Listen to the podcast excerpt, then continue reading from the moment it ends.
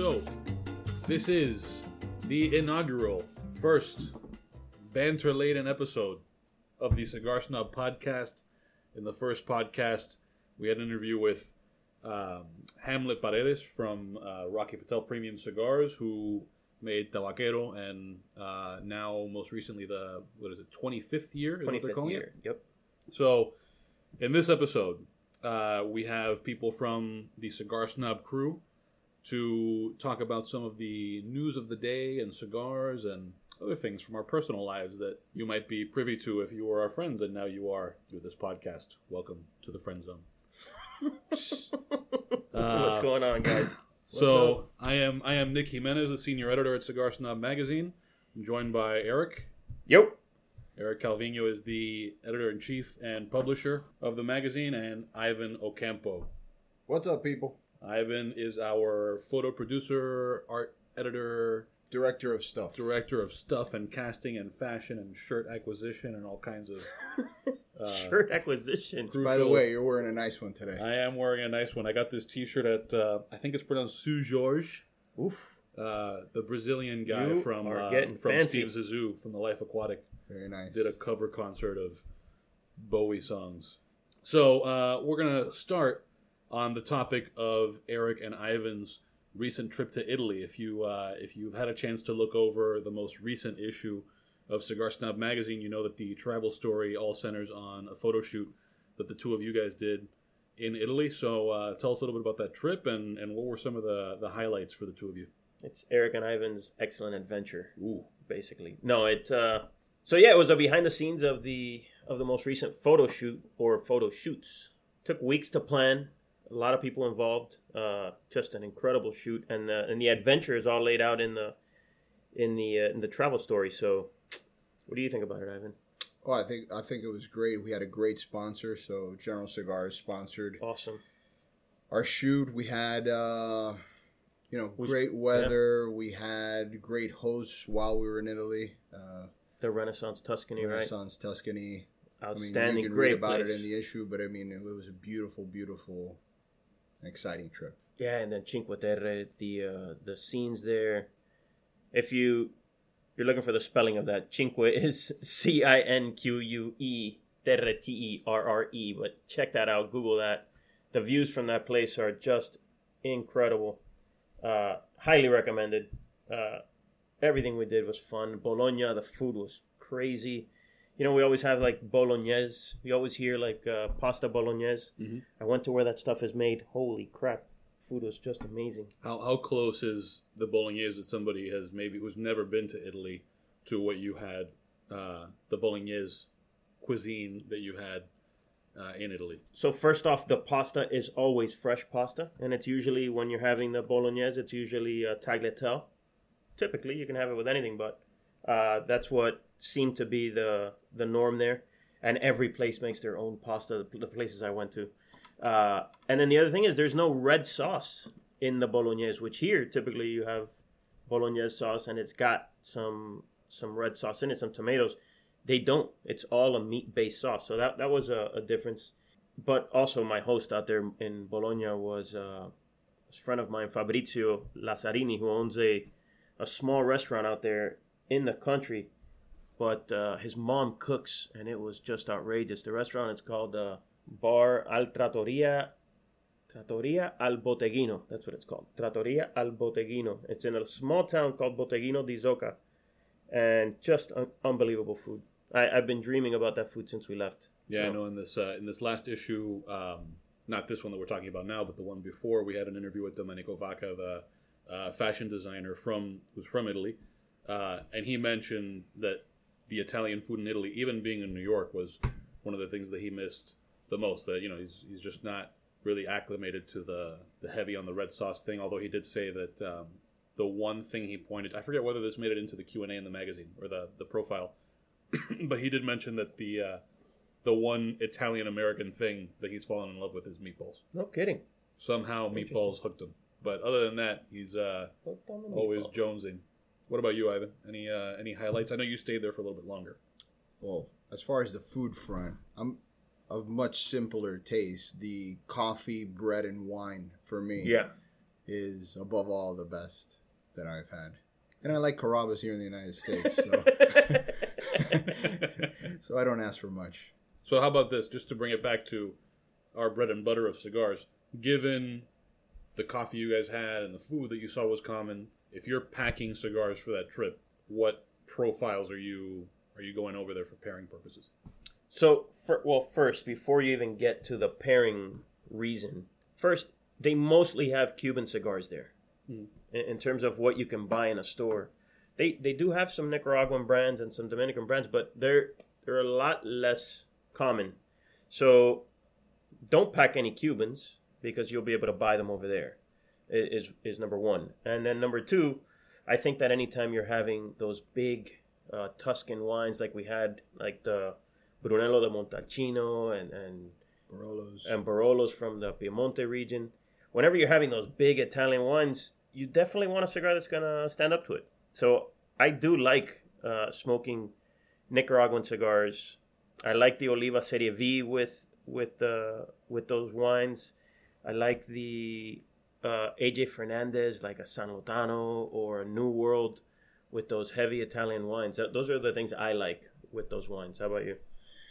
we drank some prosecco too, so the Oh, we lighter Franciacorta as and well, Franciacorta. yeah. So did you know the too. Connecticut's and the lighter stuff, like some of the Fuente Angel share stuff, and uh, even Yeah, it's- H2K from my father was excellent. Yeah, but it's tough to find something that those Yeah. things don't pair with. They're so freaking good.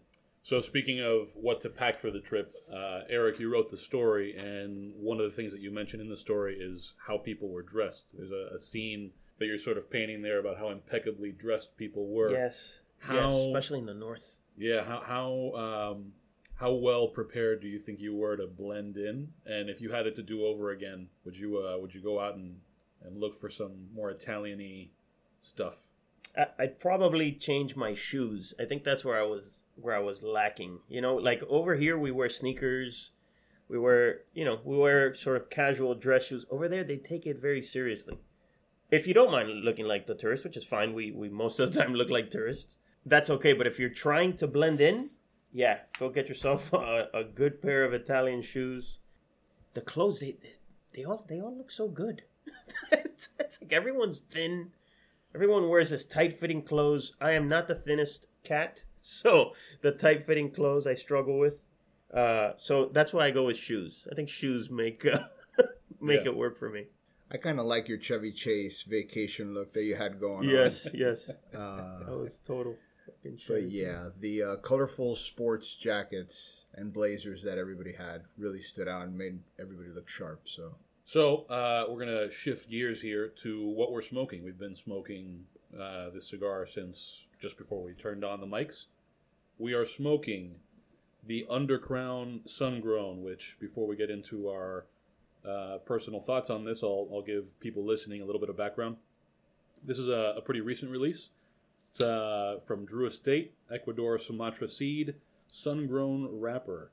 Uh, the binders Connecticut River Valley stalk cut cured sun-grown Habano, complementing a powerhouse blend of Nicaraguan premium fillers, which That I is am from their website, right? directly from their press release.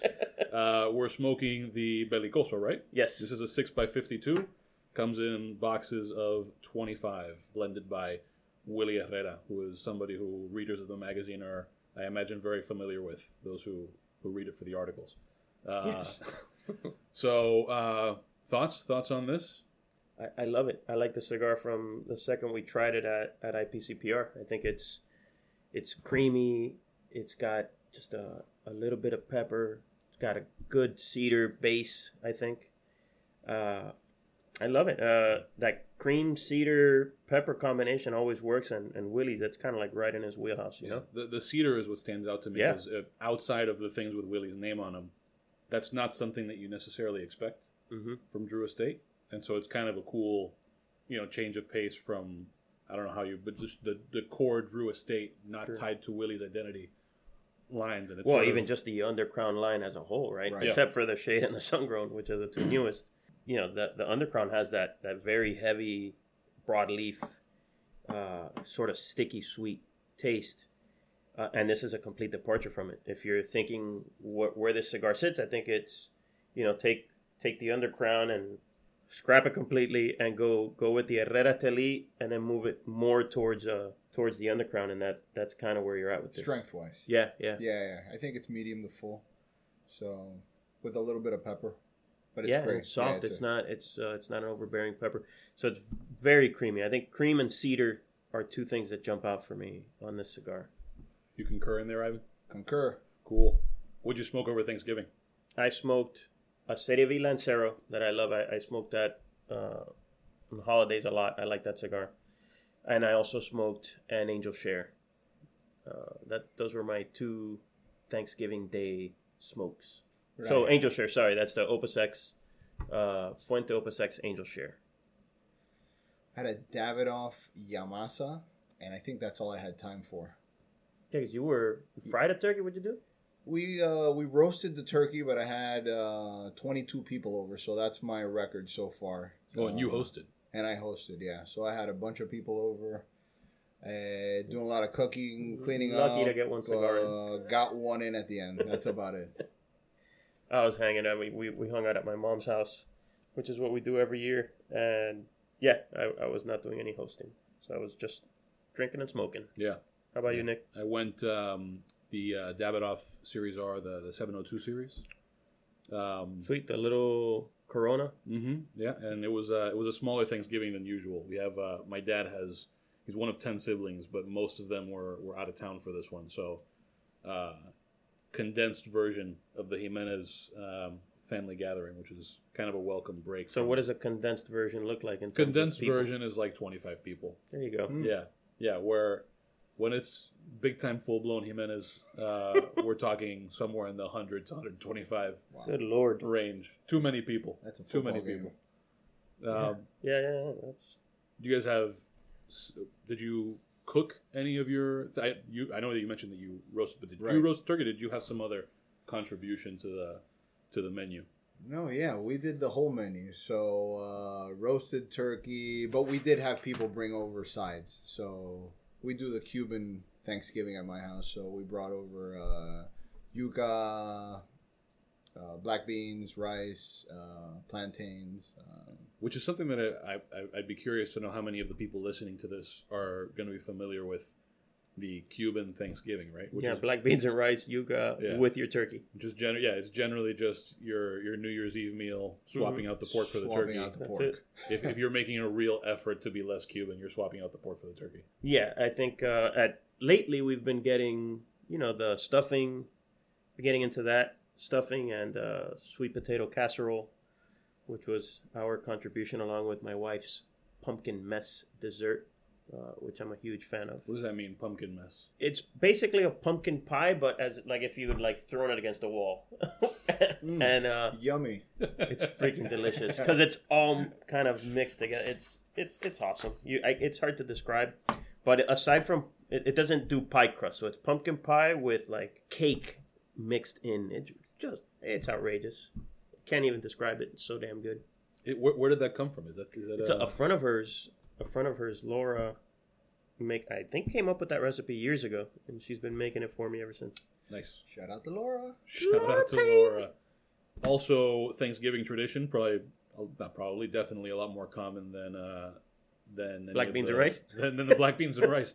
Uh, what were your uh, your game notes from from the football games that you might have watched over the Thanksgiving break? Well, the Thanksgiving Day game was not very good. The Cowboys, right, getting Yep. beat. So that wasn't very good. We watched a little bit of that, but I it, talking about football, I can't talk about anything other than my Hurricanes Yeah. getting beat. Uh, Or my fantasy football team getting beat for the Oh, third gosh. week in a row. for what third in a row? Third in a row. I might be wearing a dress this year, guys. Are you on a Are you on a streak, or did you? I'm on a losing streak. Losing you're a streak, losing yeah. streak? Is it dress every year? It's a dress. Yeah, they dress you up like a chick. So how, how many times have you worn the dress? uh, once, no, twice. I've worn it twice, but it always happens. I come out of the gate, full steam ahead. I'm in first place. I don't get any waiver wire acquisitions. Any fantasy football nerds out there? if you're with me, you're in first place. Don't get any guys, and then mid-year, your team is struggling, and that's where I'm at. So I'm stalling. I need a big comeback. We'll see what happens. Throw in your uh, your recommendations to Ivan on who, what sleeper he should pick up. Yeah. Where should they do that? How Or- should they or- communicate with you? Or where I should buy my blouse. We might have to get back in touch with Domenico Vacca for that one. yes. Uh, so you brought up the uh, the Canes. They did lose, but all in all, There's still up, hope. heading into the ACC championship game. Yeah, yeah, yeah. there's We've still got we got a big game on Saturday night. Big game against Clemson. It's gonna be tough. Clemson is uh, a loaded team, so we'll see. Canes are coming in hobbling a bit and uh, not feeling as good as they were feeling right before that pick game. But relative to, I mean, as a as a diehard Canes fan Mm-hmm. or diehard Canes fans, both of you, Ver- hobbling hobbling is relative to this season. But in terms of how this season has looked compared Oh, to As, what, God. this is as good as it gets. As- So we're oh just happy God, to get happy. here. Yeah, we're It's so ta- happy. The freaking turnover chain is huge. I mean, the team's doing great. Uh, I don't. I'm not exactly sure how many years we've been in the ACC, but this is the first time they reached the ACC championship game. correct. When we first joined the ACC, and we I say we because I'm a big Miami Hurricane homer, Yeah, but you're a Golden Panther. but I'm a Golden Panther. we, we And thought we were gonna win that every year. We thought it was like, oh, okay, it'll be us and FSU every year. it hasn't been the case. Hasn't happened. Hasn't Hasn't happened. been the case. Had a run of shitty coaches, honestly, but we love So- Mark Richt. Love what the team looks like this year. Very happy. I'm happy to be in the game. So Moving on to some other things that are in the news in our outline for this uh, for this podcast. I, I probably should have come up with another phrase to introduce this, but I'm going to run with the ongoing sexy time scandals. Oh boy. There's no reason for people to get their news from this podcast. I don't think that's I don't No. think that's necessary. Not at all. Um, but but I would be interested to to get your thoughts on especially the the things going on in Congress because I think that's where it starts to uh, you know not that people should or shouldn't care about sexy time scandals, but that is sort of where it starts to have ripple effects into everything else, right? Where Well, I think first, uh, some people are probably a little lost right now as to what you're calling yes, sexy time you're right, scandal. You're right. So so everything ranging from from Harvey Weinstein, which is where I'm sort of painting that as as having less direct impact on anything other than just like cultural views of Mhm. of sex and what's appropriate and what's not and and all of that. And then on the other hand, and more recently, uh, the the more politically tinged things, right, with the Roy Moores and the Yep. uh, what's his name, John Conyers, who uh, I think also is being accused of using congressional staffing funds to pay for settlements. Um, That's just disturbing stuff. But uh, to me, right now, it just feels like like each side is is dredging up stuff about someone on the other side, and it just it's starting to become noise to me. I don't know if everyone else feels the same. right, way. it's sort of like the ongoing politicization of everything. Yeah, and so you know, you you start to once they start talking about George Bush uh, in a wheelchair touching someone inappropriately, which was just ridiculous. David Copperfield. David Copperfield. Uh, it it just seems ridiculous. Once you start doing that, uh, you know, it starts to become noise. But then you hear one like you know Conyers, and you go, Jesus, this isn't noise, right? This is a this is a real problem. But I don't know. It's it, it's been happening for so long. And it's a difficult thing to talk about because so many of these things are just sort of like there's a, a huge element of hearsay to a lot of it. Yeah. And at some point, right, if enough people are coming out, you figure, okay, that sort of increases the likelihood. But at what point do you say you can't be a senator because too many people are accusing you of a thing? It's I don't know. It, to me, it seems like a, a standard we wouldn't apply in a lot of other places. But then you don't want to not take it seriously either. I mean, there's there's there's talk, of, you know, I mean, as high as the president with with this kind of problem. Right. So speaking of the president, uh, the president, aside from any sexy time scandals that people may want to bring up with him, has a far more entertaining feud going on with LeVar Ball. Who, it's a Twitter feud, feud, right? It's a Twitter feud, but I think it's becoming a snail mail feud. Oh. LeVar Ball is talking about sending him a pair of his son's shoes, the Zo2s. hmm So here's here's the question: Is if you're Donald Trump, how do you deal with LeVar Ball? And if you're LeVar Ball, how do you deal with Donald Trump? Well, I think LeVar Ball is winning no matter what here, right? Because whenever you're punching up like that, you're always going to win if the guy acknowledges anything. Yeah. the only loser in all of this is Trump. I don't know if he cares. He doesn't care. Never decides to take the high road, and that's what should be, be taken with him. Exactly, exactly. Yeah, the high road is not his uh, road of choice. but listen, I feel like we're getting too far into other. Yeah, Can yeah. we come back to this cigar? Sure. So how do we feel?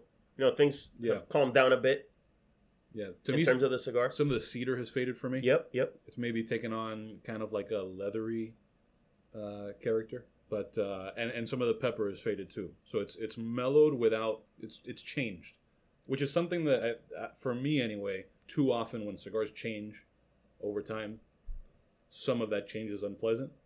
This is just sort of you know it's it's two different things that I've enjoyed in very different ways. So Yeah, it definitely took a change. It took a turn. It's still very good in a different way. I don't, you know, I don't know if we have enough time in terms of uh, recording time, whether it'll change again. Uh, I, I do like it when a cigar makes that sort of second jump, Yeah. uh, either back or in another direction. I do like it because they keep you entertained. Uh, some people don't. Some people prefer their cigar to be consistent from beginning to end. that's usually me. Yeah. Yeah. Uh, I like the changes. They keep me entertained as long as it changes to something good. And in this case, it has. Yeah, I, I feel like it stayed pretty consistent. And the burn, Yeah. I know nobody can see it, but my burn's been excellent. So the construction's impeccable on it. Yeah, no doubt.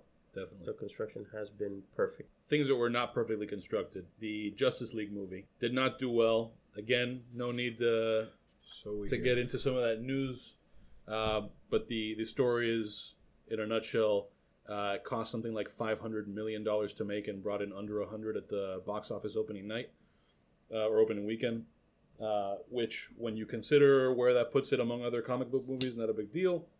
But people are talking about it as sort of like signaling the death of, of that genre. So my question is: Are you or have you ever been into that into that genre? And um, when you were kids, what were the what were the go to superheroes here? And what movie would be most like? What character would be most likely to draw you to a theater to see something just for nostalgia's sake?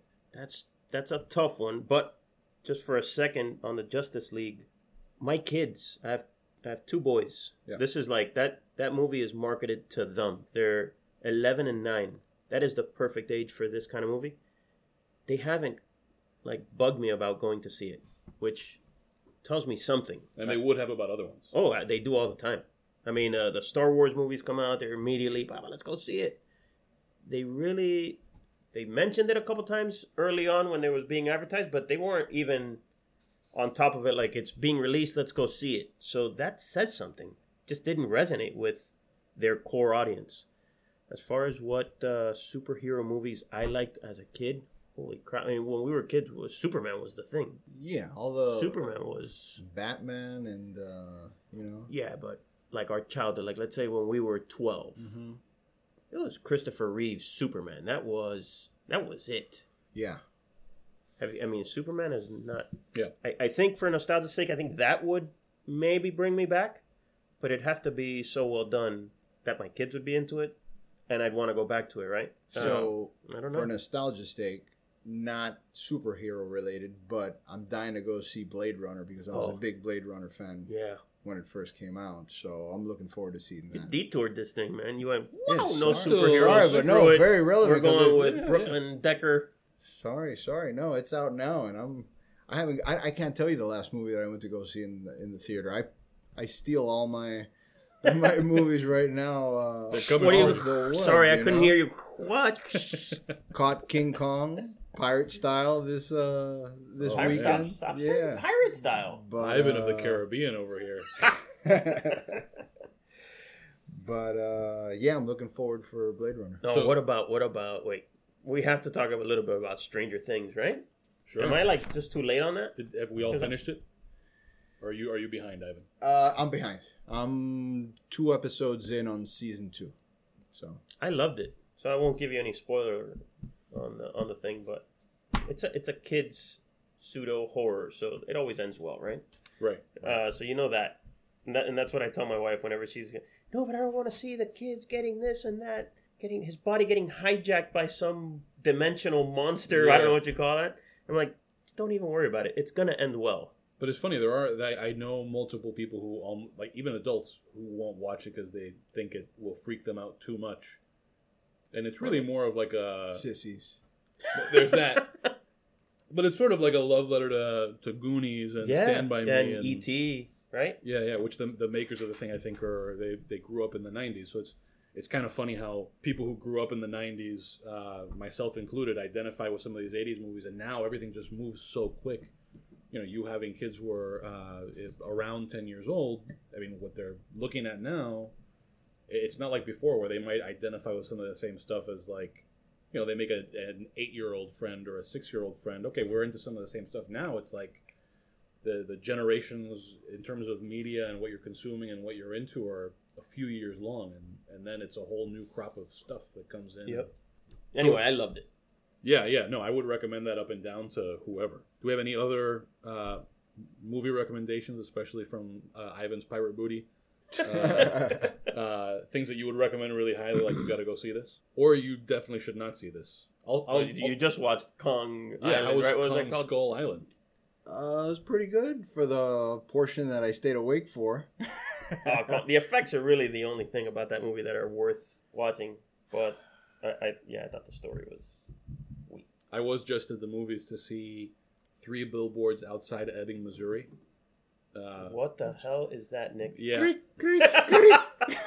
it's actually so. I, I had no idea what it was. I was bothering my wife. I don't know if you were talking about what you saw on No. your way to the movie We- or we took a long drive to the movies Yes. outside of Ebbing, Missouri. Uh, I had no idea what it was. I was bothering my wife because I kept forgetting the name of it, so I, I was calling it uh, uh, a few street signs north of uh, Kansas or Sure. something like that. Um, fair. but yeah, it's it's like a sort of murder mystery, quirky thing. The second half was better than the first half, but I think if you're into like Wes Anderson Okay. stuff, uh, especially the second half of the movie, is is pretty solid. Who's in that? Uh, Woody Uh, Harrel- Woody Harrelson oh. plays a cop in it, Oh, okay. uh, and I'm blanking on the name of the, but it's it's an ensemble cast. Uh, the little guy from Game of Thrones is in it. Mhm. Um, Peter bit- Dinklage, Little? Little the little man, little Mhm. person. Okay. Is little man okay, or do you have to say person all the time That's a good specify? question. I think that's a topic for the next podcast. I think that is. Yeah. We're going to spend at least 15 minutes on that in episode three. So before we close out, this is also recommendation stuff, but we're not li- limiting it to movies. What do we want to tell people who are closing out this podcast uh, that they should check out next? Right now, I'm reading The Big Short. I know that again. I'm late as usual. Uh, I saw the movie, but I'm reading the book and I love it. Love it. Also, You doing audiobook or Yeah. yeah? And uh, before that, I read the uh, or heard. I, I know it feels weird saying I read when I was listening to it in my car, but I had a couple of long drives, so I heard the uh, Gene Wilder um, sort of memoir called "Kiss Me Like a Stranger." I thought that was really good. Uh, if you're a fan of Young Frankenstein and Blazing Saddles and things like that, his insight and behind the scenes stuff about what was going on in the writing and and his relationship with Richard Pryor and all that stuff was was great. So I'd recommend that. It's called Kiss Me Like a Stranger.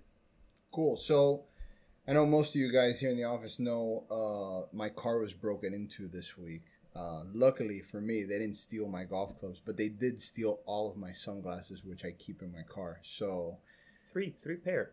Three pairs. You need new Wow. cigar snob sunglasses. So new cigar snob sunglasses, but I also need a pair of golf glasses. So I went out and purchased a pair of Oakley Thin Link Prism sunglasses, which I Ivan- haven't haven't Ivan, for rec- those who don't know, is, is our resident golfer. golfer. So uh, they say it, they take ten strokes off your what? your score. So I can't can't I wait buy to two receive- pair? That's Can I what- buy two pair? So we'll see. I haven't gotten them yet, but uh, I'm excited to, to get them. So. I'm going to report back next episode on, on how many strokes it Yeah, actually shaved sure. off.